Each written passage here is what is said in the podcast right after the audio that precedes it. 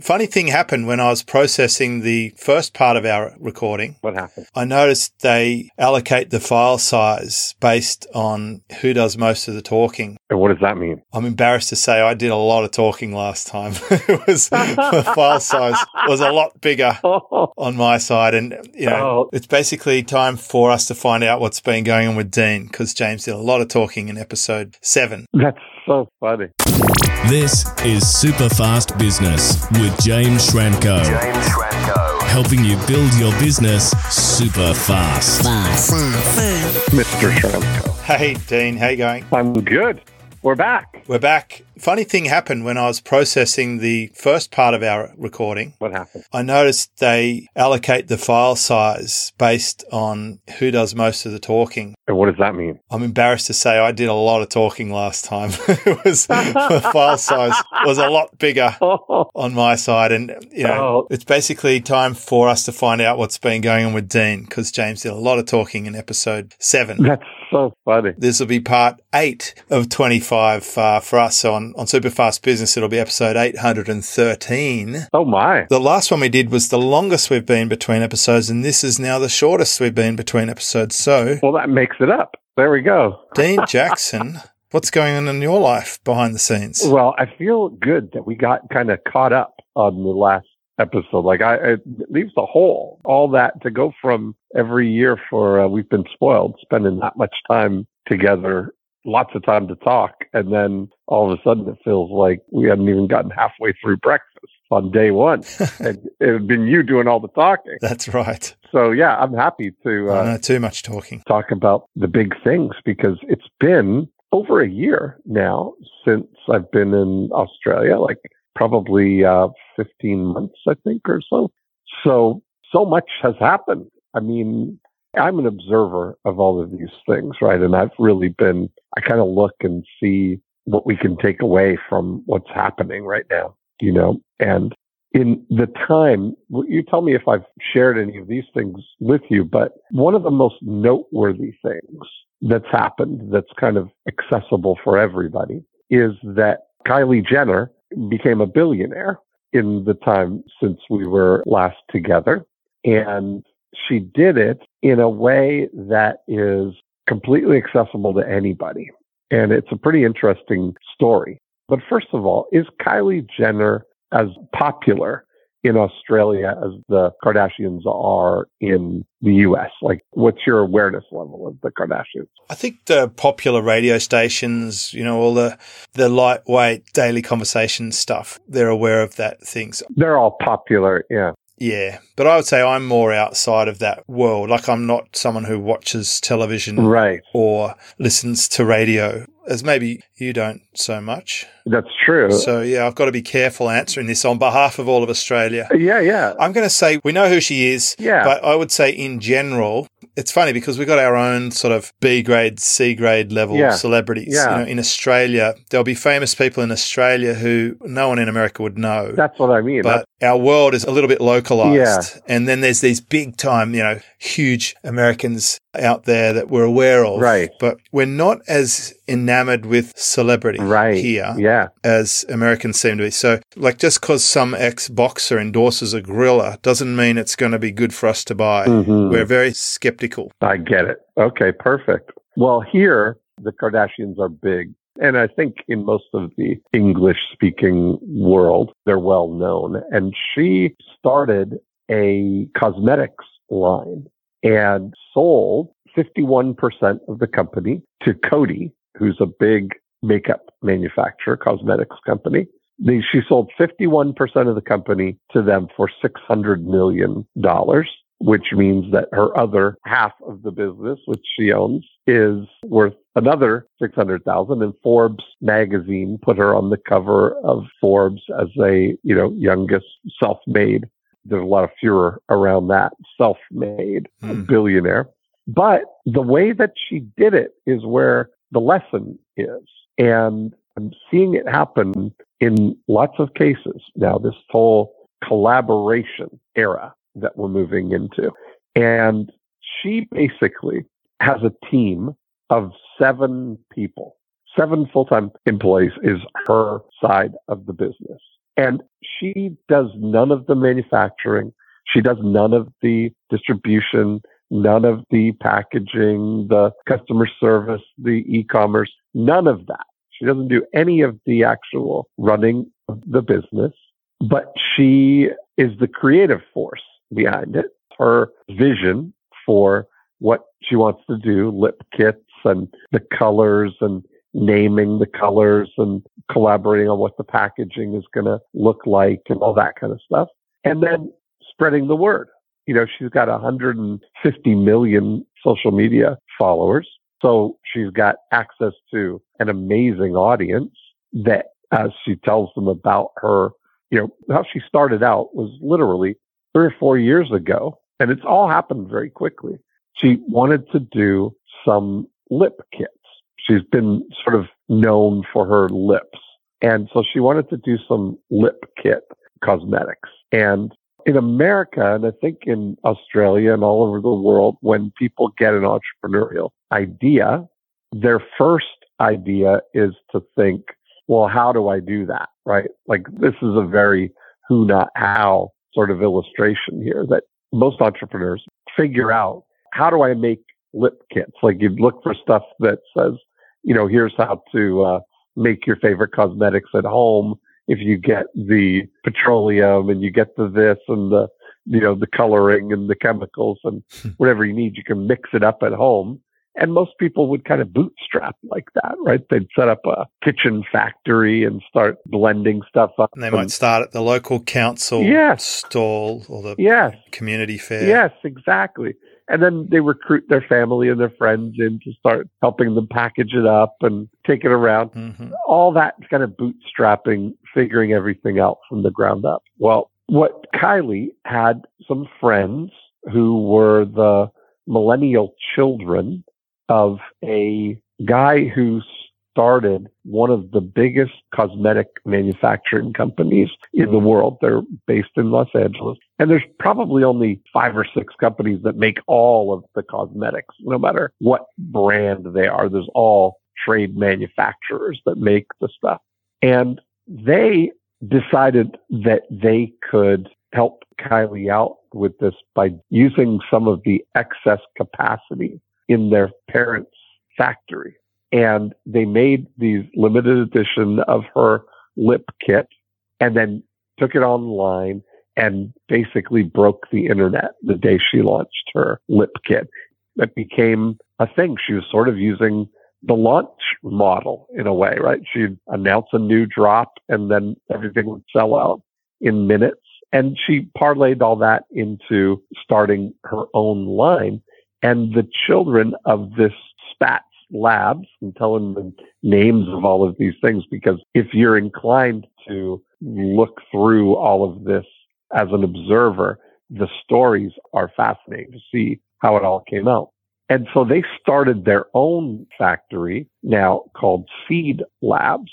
And what they do is essentially they provide manufacturing for influencers and anybody who wants to create a cosmetics line. And so they've created their own brand as well called ColourPop, which is very popular in the US, but they've got a 200,000 square foot facility where they do every single element from the ground up. I mean, from coming up with the ideas, making the formulations, making the packaging, making the tool and dye that make the manufacturing process. They make it all under one roof. They package it, they ship it, they run the e-commerce. They've basically taken all of the supply chain margins and bundled them under one place so they could do it very profitably and very quickly. So they're able to have an influencer with an idea for a cosmetics line go from idea to shipping in five days, which is fantastic, right? So now you start to think about, so I've been observing this and I've found that there's a formula at work here that we can apply that I think is the formula for Cloudlandia. That's the formula for our migration there because the gravity is different in Cloudlandia. I call it the VCR formula. And it's vision plus capabilities multiplied by reach. That's the formula that we all have access to. So vision is ideas, formulas, recipes, algorithms, anything that your vision for something. Capabilities would be the execution element of it. Factories, equipment, manufacturing, distribution, all of those things that are on the mainland to make things actually happen. And reach is your ability to get that final message to the market through your own audience or money would be you can buy reach as well. So as long as you've got those three elements, you've got access to a success. And it's really an interesting thing to see it now unfolding in all these other examples. Do you know who Mr. Beast is? It's a YouTuber? Yes, the YouTuber. He's got 50 plus million. Planting forests. Yes, this guy. That's exactly the guy. Okay. So Jimmy Donaldson, he's one of the biggest YouTubers, 50 plus million subscribers. He just on December 19th opened 300 Mr. Beast Burger restaurants in the United States on one day. But he doesn't own a single restaurant, not a single property. What he did was he had a vision that he wanted to create a Mr. Beast Burger restaurant. They conceptualized the menu. What are we going to serve at Mr. Beast Burger? What's the burger going to look like? What's the recipe? What's the seasonings we're going to use? What kind of French fries? What kind of chicken tender sandwich are we going to have? What kind of buns are we going to have? All of the soft things, all of the vision for what this is. And then he partnered with independent restaurants with excess capacity in their kitchens that could prepare his menu and ship it out the back door with Deliveroo, the US equivalent, and get that into people's hands without ever having to open a single restaurant. Wow. And basically broke the internet. You know, because if you look at it now, he's got the vision for what he wanted to do. The capabilities came from, uh, he partnered with a company called Virtual Dining Concepts. And this guy, Robert Earl, was the founder in the 90s of Planet Hollywood, the celebrity restaurant, right? Mm-hmm. So he had experience with this draw of celebrities in the success of a restaurant.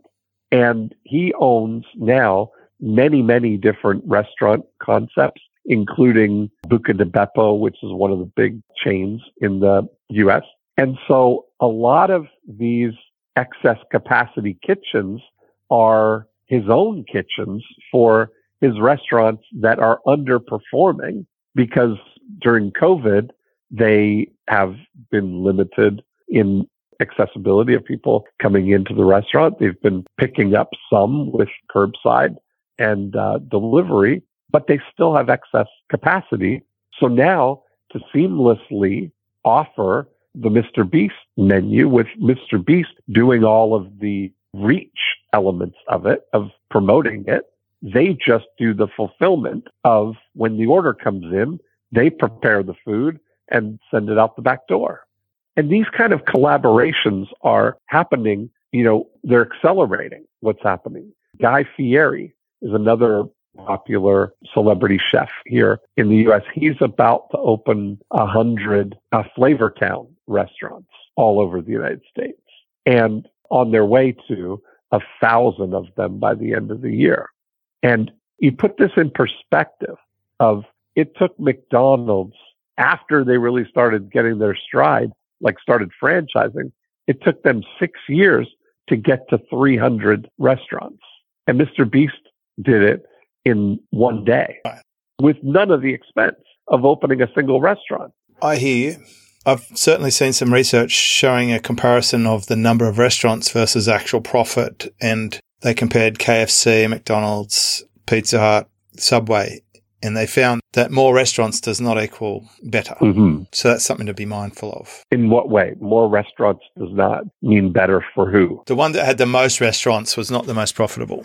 I'm saying it's like a growth vanity metric for tech startups that bigger isn't better. Oh, right. More isn't better. Yes. Okay. That's just a side note. Yeah. You know, I'm thinking as you talk about this, it sounds similar to what I'm doing on a smaller scale where I partnered with the software as a service Yeah. business where I've got the distribution and the customer and the business model strategy and the coaching support. But I'm not going to go and build the tool. Right. So I found the best tool and just partner. And he's not going to go and build out the marketing and get customers. And it just makes sense Me too. to have strategic alliances, joint ventures, revenue shares, or co-found businesses or whatever. Yeah. I'm wondering, how have you translated these observations into the Dean Jackson empire? hmm Well, so I've been observing this whole who, not how phenomenon. This is what I fit it into, right? Is that really fits that way.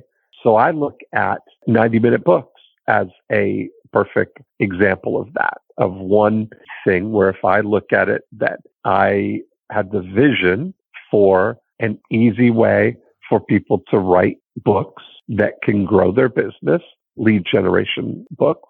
And I've got the algorithm for it, the recipe, the here's the process of what you do and started a company that does it.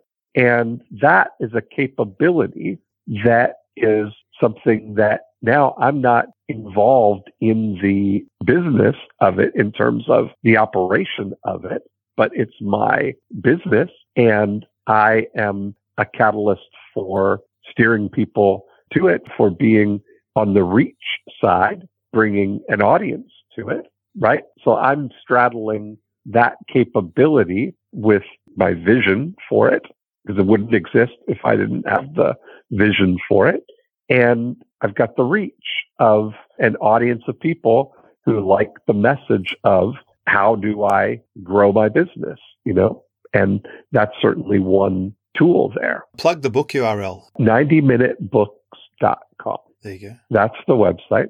And, you know, you look at those things, what I'm really finding exciting about it is that having that sort of awareness, that sort of formula gives people permission to stay in your, in your lane, you know, to really amplify the thing that you have the best idea for, you know, if you've got capabilities, viewing your capacity and specifically your excess capacity as a asset that you can deploy on behalf of other people, that creates amazing opportunities, you know? Yes, if you're good at the thing you do. Yeah. You know, there's a lot of parallels, I think, from the industry I came from, where Mercedes Benz, for example, would get electrics from Bosch. They would get tires from Pirelli or Michelin. hmm There were some really interesting subtleties to that too. hmm You know, Mercedes Benz wasn't going to go and manufacture tires. Right. That's just not their core. Better to just partner up with people who have been in the game for a while. Yeah. But they did maintain two or three different tire suppliers, hmm which gave them the ability to bargain and it gave them some coverage against supply shortages, etc. So I thought that was interesting. Yes. There's never been a better time to be a visionary in this equation. I've been saying this in the best sense of the word. Every capability that we could possibly need has been commoditized. I mean that in the good sense of the word, meaning available for sale, that you can buy or access any capability that you need. And so there's never been a better time to just assemble the pieces of something. I think that probably has spawned a big industry in the drop shipping world. like That's certainly part of it. they can sell anything on Amazon. Yeah, that there's a capability that Amazon gives you the capability to have access to a global market and a world class fulfillment system. You know, it requires vision to see what there's a market for and you got to have reach to kind of get to it or even just uh, tapping into because Amazon has both capabilities and reach. It does. And it makes me wonder, you know, if they get a strong vice grip and if people start going down that path, Mm-hmm. does it remove choice from the consumer and over time, is it a bad thing? Or does it provide opportunities for people who want to be independent of that system? I'm thinking of companies like Vollebak who make really high end, you know, interesting clothing Uh-huh. where they're just doing their own thing. Yeah. And you're not going to find that stuff on Amazon. hmm Well, you have to be unique and only available in one uh, place. Like I noticed and have heard the thing about Amazon is that if you have a category and you start selling a lot of something that they could make, They start making it. absolutely, because they've got access to their audience and their pole positions and their featured products and their stuff. So, and they do that a lot. You know, it's similar. You got to be careful. It's like they've got all these people doing the validation testing on their own dime for them to just to float the winners. That's what it is. Absolutely. It'd be quite a lot like you or I seeing all the clients we see and observing what the winners look like. Yeah. And that's the sort of business we're going to go into Yeah. or partner with. Yeah. Because it's already been validated. Let me tell you something, James. One thing I like to say, there's a little adage that I like to follow, is that you should always own the race course. That's what I say. that sounds like great advice. Look, the word that comes to mind here is vertical integration. hmm It's a concept I think every one of our listeners should be familiar with, and that is basically chopping out the middleman. It's what people tend to do. If they have a Western style agency, they might discover this happens with some of their key employees. Yeah. Their key employees might vertigrate their employer. hmm Sometimes they leave the business, and next thing you know, they're courting your prospects and providing a service hmm without you involved at a bigger margin to them or a lower price to the consumer. Yeah. It's a really valuable thing to think about. And it's the big question is often like, how far should I extend my own ownership of this versus partner or, or have someone else? So for me, things like software is an easy decision because I found having my own software very difficult. Yeah. It's not my passion. Yeah. It's well suited to somebody other than me. hmm So I'm not going to go into that space in that capacity. So partnership is just so much easier and- more logical. But then there's other things where, you know, big companies decide whether they do something in-house or get a contractor. That's where they have to make the decision. So I'm thinking for someone listening to this episode, they may want to recognize that often their competition is someone on the cusp of deciding, Yeah. is it a who or a how? That's really interesting. And, you know, I don't know when it's happening, but I just heard that LinkedIn is going to offer a marketplace now, just like Upwork or uh, Fiverr sort of thing, where you look at, I think that'll be the top level where if you look at Fiverr as kind of like getting the lowest end stuff done, getting Upwork being a little more middle range, and then LinkedIn, the implication would be that you would have a marketplace for, you know, executive level talent as well. You know, especially now that everybody is used to the fact that we can all work remotely. We're fine. Everybody can work from home. We can. I've heard it's just a bit of a fad. oh, yeah, yeah. Isn't that interesting though? I went to get the coffee at the local coffee Yeah. shop the other day, Dean, on the corner here. And the lady said to me, Do you work from home? Because it was, I don't know, it's like Yeah. 11 in the morning on a weekday. I said, Yep, uh, since 2008. Uh-huh. And, and she said, Wow. I think she's now discovering her new audience of people who are working Yeah. from home that didn't used to work from home. Right. Also, on a side note, and no one else will understand what I'm saying here, they have removed the planter box that we've been keeping progress on down in Manly. They have. I just thought I'd, I'd throw that in there. They gave up on it. Yep, it's gone. Oh. Gave up on it. Sometimes you've just got to recognize things aren't going to grow or do what they're supposed to do, and you just have to kill it off. And it would have been beautiful. It would have been beautiful if it had worked. It was one of these big, beautiful living walls, living planter box. Yeah. A living wall of plants. Yeah. It's now a living wall of paint. Oh, well. dead wall of paint. But, you know, more to the point, when I go into Manly Village, I do observe what's changed Yeah. and where things are up to. But man, the retail space gets devastated. Every time I go down there, it's like I'm in a different village. Oh, yeah. There's a whole new set of people spinning the roulette wheel to have a crack at making the business survive. And then Yeah. whether it's weeks, months, or years, often they disappear. Only the core is there. And I would have to say, what a market test. If you can set up and maintain a store down in Manly Corso, which I believe is some of the most expensive shopfront real estate in Australia, if you can survive for five years plus, then that is a business model worth paying attention to. Hungry Jack. Hungry Jacks is still there. Of course they are. Yeah. Yep. But so is the sort of more local competitor Benbury. You know, Benbury's has been there, and Yeah. The ice cream. uh, no, not Ben and Jerry's. That's still there. Yeah. Starbucks is still there, much to the displeasure of most locals. They had a spin on it though. This is the spin, right? Uh huh. That it's owned by Australians. This franchise is owned by local Australians. So oh, well, that makes it okay. and it's catering for the tourists who really expect to have a Starbucks there at Manly. Yeah, that changes everything. It does. So because it's owned by local Australians, Yeah. it's okay. You know, there is a burger store there that's in competition to the major chains that has survived and it's got a really clever system and they've got another branch at Dee Why. How's our jellyfish? Oh, Jellyfish is still there, but no surprise to you. Both the shops on the other side have changed at least three times since you were here last. Wow. That's crazy, isn't it? But Jellyfish now has a little hut at the front of the store where they serve Oh, okay. takeaways from. They finally stopped making you walk through the shop to order at the counter and you can uh, access it Mhm. with ease. But there's a lovely Greek restaurant beside it. I hope that sticks around. And then there's another restaurant on the other side. It's amazing. There's one, it's the 80 20. And then these other two just shuffle, shuffle, shuffle, shuffle. Yeah. Amazing. Is Deliveroo the big one? Massive. Yeah. Are there others, Uber Eats as well? Or There is. There's Uber Eats. so you've got lots of competitors, right? Like in that market, lots of options. Not so many. No. It's really only two, I think. Okay. I mean, Deliveroo's the King Yeah. Kong, and then there's Uber Eats.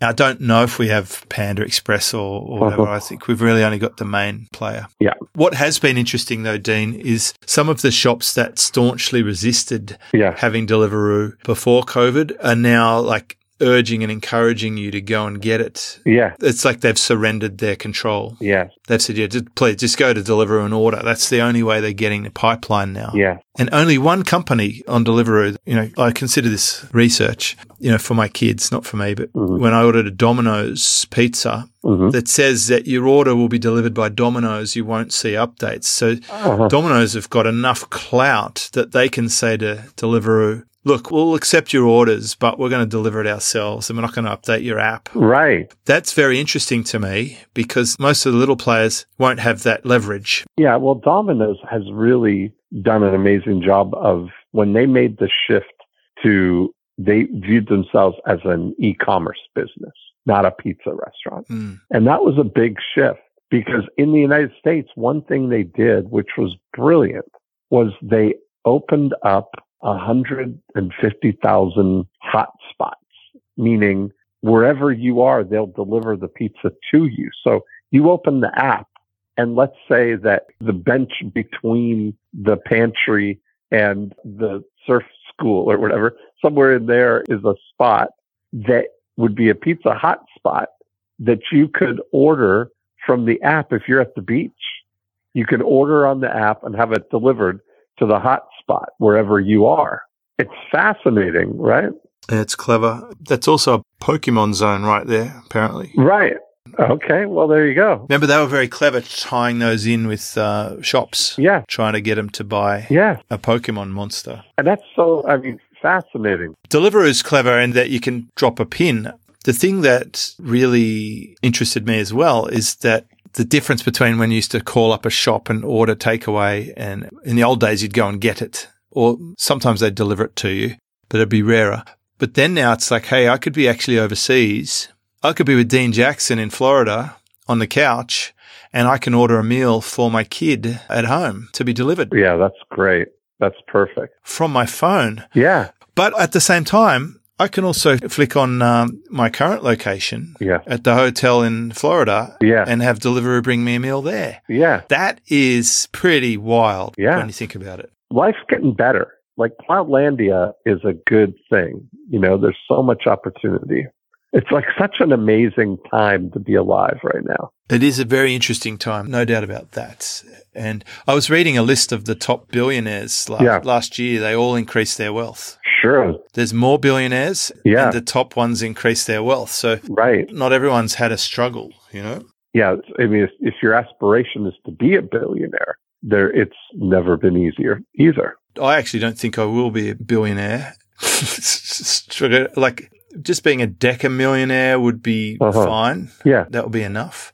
I wonder how did billionaires become such a talked about pin-up or poster, Yeah. you know, aspiration front? Why is that when almost everyone's not going to be a billionaire? Let's be honest about it. Right. I think there's only 6,000 billionaires or something in the whole world. That was the big realization that I had 21 years ago when I went through the exercise of I know I'm being successful when Mhm. was where I've gone through that exercise with so many people and there's nobody has ever said, I know I'm being successful when I become a billionaire or when I have any amount of money. Nobody's ever said an amount that is how they would define success. It's an interesting thing. And I use success and happiness as that's what we're really looking for, you know? Like if you're really looking for a life, that's what the purpose of the business is for, is to support or fund the life that you really want, you know? But I look at these, I don't know a single billionaire that I would want to be, I don't. that I would trade places with in any way.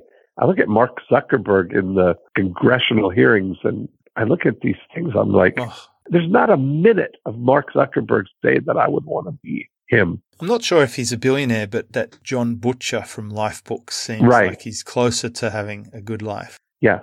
And I know lots of people who have a hundred million dollars or more that do have great lives like that. Yes. Well, I know people who are happy and unhappy at all different Yeah. income levels. But most of them that I do know at that level have exited into that and now they have great lives.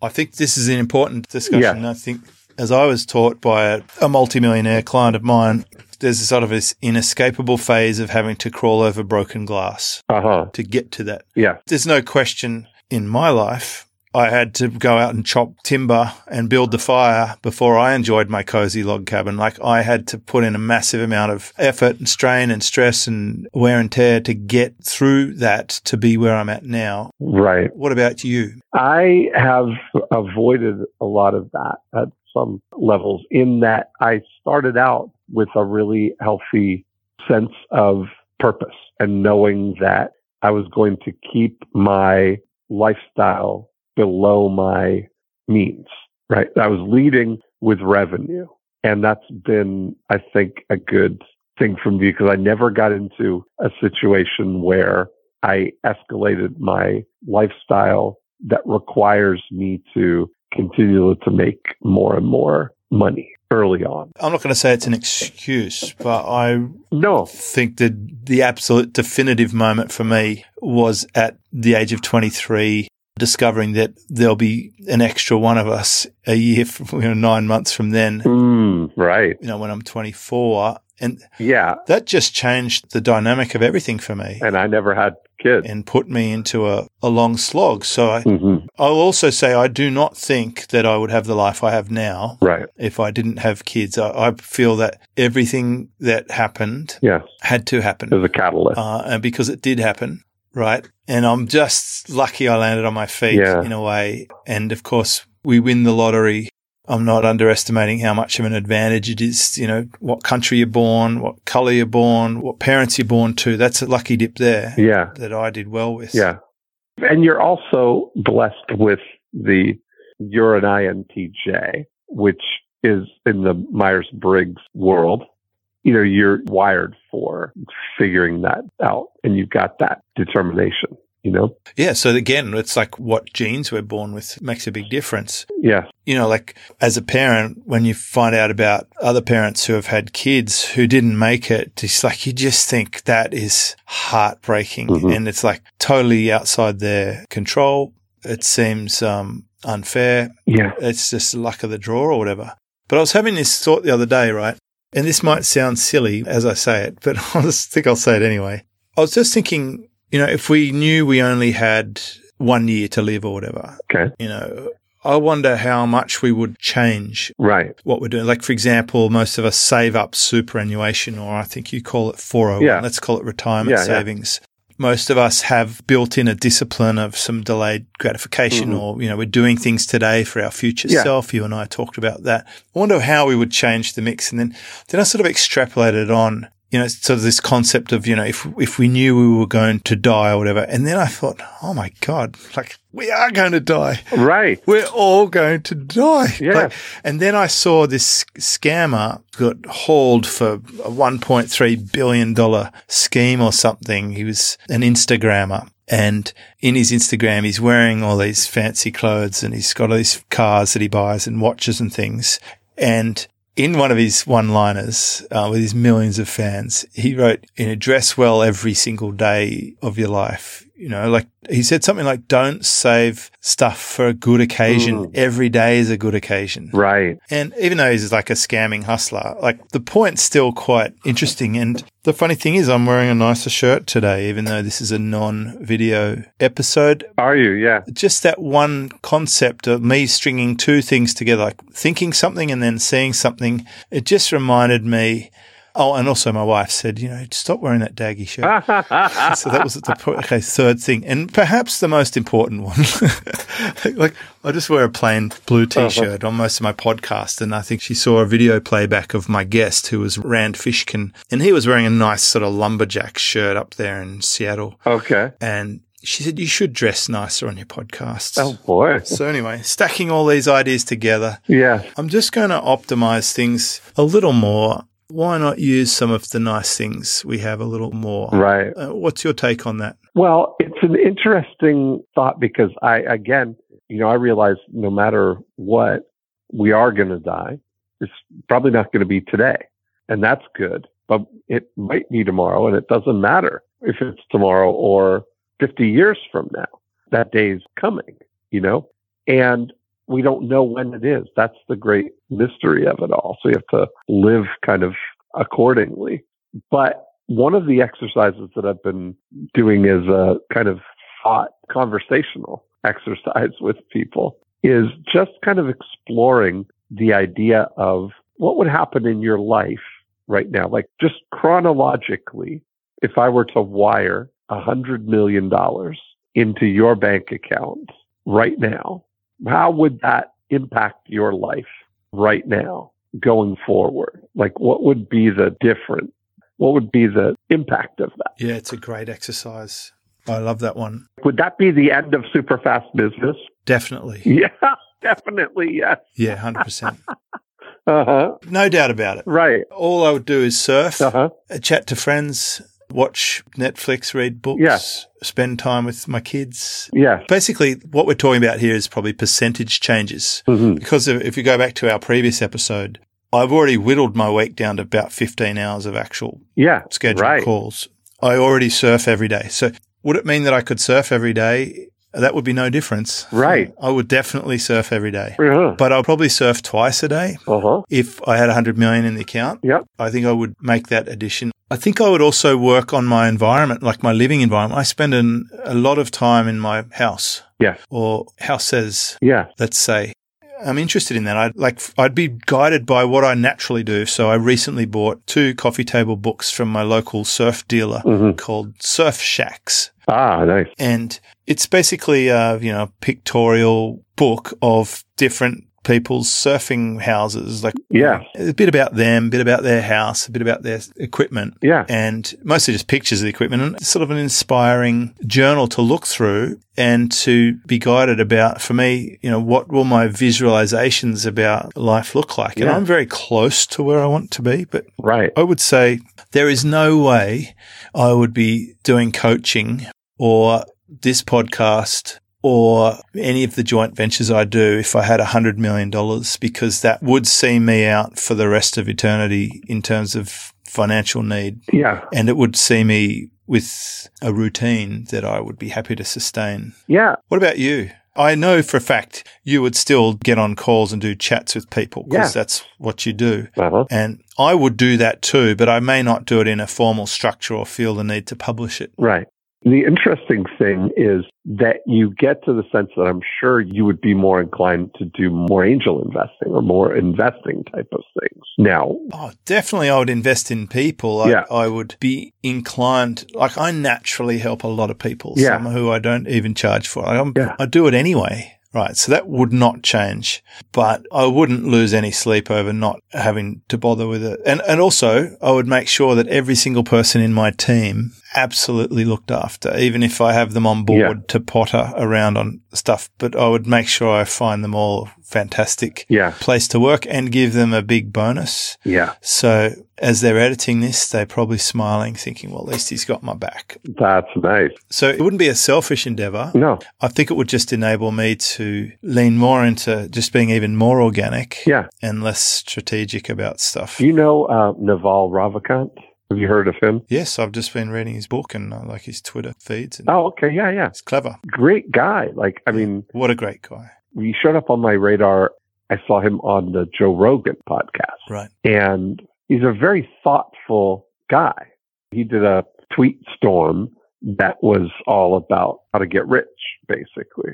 And he said on Joe Rogan that we all are basically looking for three things. We want to be rich, we want to be happy, and we want to be healthy. Those are the three great pursuits that we have. Mhm. And he said of the three, money, getting rich is one you can win. There's an end to it Mhm. that you could, like you said, Yes. if you have a hundred million dollars, you've won the money game. I think I'm actually being bravely Yeah. honest and transparent, Yeah. saying, yeah, I'll, I'll just switch it Yeah. off. Like, I'm not pretending that this is like my 100% passion. Right. I think he's just described the cascading waterfall of how things would roll. Yeah. Okay, wealth, tick. It's all about happiness and health after that. Yes. That's it. Right. And that's kind of an interesting thing. And I look at my approach to that. I know I'm being successful in my approach to the day to day of it is to realize that we can only spend today and I may as well be crystal clear on what are the elements that would make up my day. How am I experiencing being successful on the day? And that's been such a guidepost for me. And I don't know whether, you know, it's been a thing that, you know, you and I would say we live very comfortable lives and we've done well in business and we've got multi-million dollar businesses and we'd be successful, you know, in definition. And there's always, there's always then people that you know that have exited companies or sold things and have big chunks of money that they've gotten all at once. That is a different pursuit than maybe what you and I have been pursuing. It's all about the pursuit. Yeah. What do you choose to pursue? Yeah. I think that's what makes these chats interesting because Yeah. you and I, I think we are cutting a different path to the majority, hmm which I'm totally happy with. Yes. Well, that's the thing. I have a great life and it's only in the comparison that I see any sense of if I'm thinking, should I have done that? Like, should I have, you know, essentially tried harder? Should you have started a makeup line? Yeah. Should I have started a makeup line or should I have really scaled something that I look at, you know? But I think it's a natural thing to do. We, Yeah. we talk about it, you know, don't compare or whatever. But it is natural just, Yeah. and I can't help but just curiously observe, well, you know, Yeah. how does that apply to me? Yeah. We're selfish at the core. Yeah. How does that apply to me? What's my takeaway from that? And through a constant tuning of the machine, and we talked about this before, like in, Yeah. in the previous episode, our schedules, tuning that schedule and being disciplined about it, you end up, you know, every cell in our body replaces over time and every habit probably can be replaced and every thought. I'm happy to bump a thought out and add Yeah. a new one in and change the way I think about things. You're absolutely right. Like that's what I was looking at is thinking through and I have to check myself with my thinking sometimes, right? Like I'm, I'm shining a light on it and seeing, am I harboring a limiting belief on some things, right? Like if I say that to get to a hundred million dollars is that my mind would initially think, well, that would be a lot of work. And you have to crawl through glass, like broken glass, like what you just described there, right? That's the element of it that takes a lot of people. And I'd have to work a lot more than what I'm doing now. It would be more corporate kind of world, right? And then I started asking myself, okay, is that true? Is there anybody who has a hundred million dollars who has not gone through that path? And then I started thinking, well, J.K. Rowling, I was sitting in my office here in uh, Winter Haven. Office. I thought you were in the Four Seasons Valhalla. That's my been my world right now. But I happen to be over in my office, which I don't think you've ever gone over there. Did I show you the building? Yes, you took me to your office. I with did, The okay. fireplace and the. Oh, oh yeah, yeah. I've seen everything there is to see. I've, I've even been to the local bicycle shop and Okay, the, there we the nice coffee shop. Right, right, right. Okay. I would say you took me around, but it would be more accurate to say your Tesla took me around and Right. you were in it. I've even been to the local airfield and uh, mosquito catchment place. That's right. Yeah, yeah. So I was writing this in my journal as I I think a lot about things like this. And I was thinking I had bought a box set of the Harry Potter books because I was in a bookstore and I was reading a magazine that said that J.K. Rowling had just become a billionaire and that she was the wealthiest self-made woman in the UK and whatever. And I was sitting there and on an end cap in the bookstore, there was a box set of the Harry Potter books of all of them. And I thought to myself, looking at the article, looking at that, and I realized in that moment that J.K. Rowling has become a billionaire on a path from her mind through her hand, through a pencil onto a piece of paper.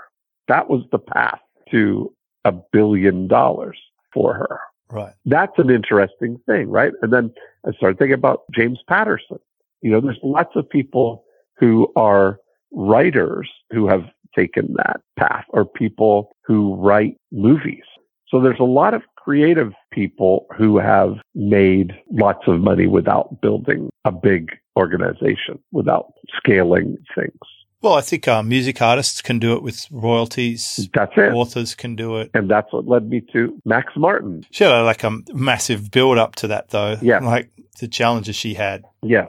Oh, absolutely. She crawling through broken glass, like you said. Oh, big time. Yeah. Like her mum passed away. Yeah. She had divorced. She was, um, Writing in a coffee shop. I think she was inspired by a delayed train. Yeah. I think we have quite a lot of Harry Potter paraphernalia here. You and I have had this discussion, but I Mhm. may be married to one of the greatest fans on the planet. Oh, wow. Even my daughter knows all the characters. It's passed on. Wow. Well, you'll have to bring everybody and go to Harry Potter World here. Mm, we will. Mhm. And we've already been to the Harry Potter filming studio in the UK. So, like, Uh huh. we take this seriously. Yeah. This is great. I remember you had a stuffed toy that uh, created some um, toy envy. Oh, yeah. Which one did I have that you really liked? I forgot. It was on your couch, and I took a picture of it, and my wife wanted me to stuff it in my bag and bring it home. Oh, right. There you go. I said that would be inappropriate. That's funny. That's great. Yeah, yeah. Very funny. But anyway, okay. Well, I think we're at time again, but I like how this series is unfolding. We've still got a number of episodes left in the tank. Yes, absolutely. We've nominated 25 as our projected target, and we've just recorded number eight. So we're a third of the way through. I like it. Yeah. I'm I'm wondering when I'll see you next. Okay, let's take odds on that. Yeah, I was just going to say. I'm going to say I don't think you'll be allowed here till later in the year, which is your usual time if you were to come. hmm I would say it'd be either the end of 2021 hmm or it'd be the end of 2022, That's what I think. depending on which country. That's my thing. That's what I think. Yeah. I think the end of 2022 is the 85% Yes, I think that's true. and end of 2021 is a 15% bet. Pipe dream. Yeah. Yeah. I think I'm just going to go ahead and call it I can speak to you at least. So 2022. I'm grateful for that. Yeah, yeah. We should do this more often, even just off the record. As often as you want. I'm putting this up at uh, episode 813 and the other one we had was 810. So we're just going to roll through. let's just keep adding to the pile. There's plenty more discussions. Let's go and see what happens in your life and what happens in my life over the next short period and then catch up again. Absolutely. I'd love that. I love it. Thank you so much, Dean. Yeah. By the way, where do people go and find out about you? You're doing email mastery. We definitely should mention that. Oh, yeah. That's been so much great stuff. Yeah. We didn't even talk about branding and the pursuit of now. Yeah. So we really got off on, we just look at the clock and we're always over the uh, stuff. But again, in the big scope of things, we would just be wrapping up breakfast right now of our normal two week full immersion with each other. So this is, you know, two hours in, we would just be leaving the pantry now. So, but yeah, email mastery for sure. There's so much great stuff happening in, you know, the pursuit of conversational conversions. And I do my program at emailmastery.com. And it's been such a great thing that I've enjoyed just seeing all the wins. Like I was just emailing with Taki or texting with Taki, who's just sent out some email sequences that got some amazing results. I've been working with my franchise clients who have been you know, using conversational conversion for amazing results. And it's my favorite thing that I do, you know? Yep. Cool. That is epic. So what's the website? Uh, the website is emailmastery.com and it starts with a ebook that people can download that has the transcripts of three episodes of the I Love Marketing podcast where we outline the core of these email conversion principles. But that's how people start in my world is just getting in my email world. Mm-hmm and we take it from there. Watch it unfold. Awesome. We'll put a link to that in our show notes. I appreciate it. And great to catch up, Dean. Yes, awesome. Thanks, James. Discover how to build your business super fast. Check out superfastbusiness.com.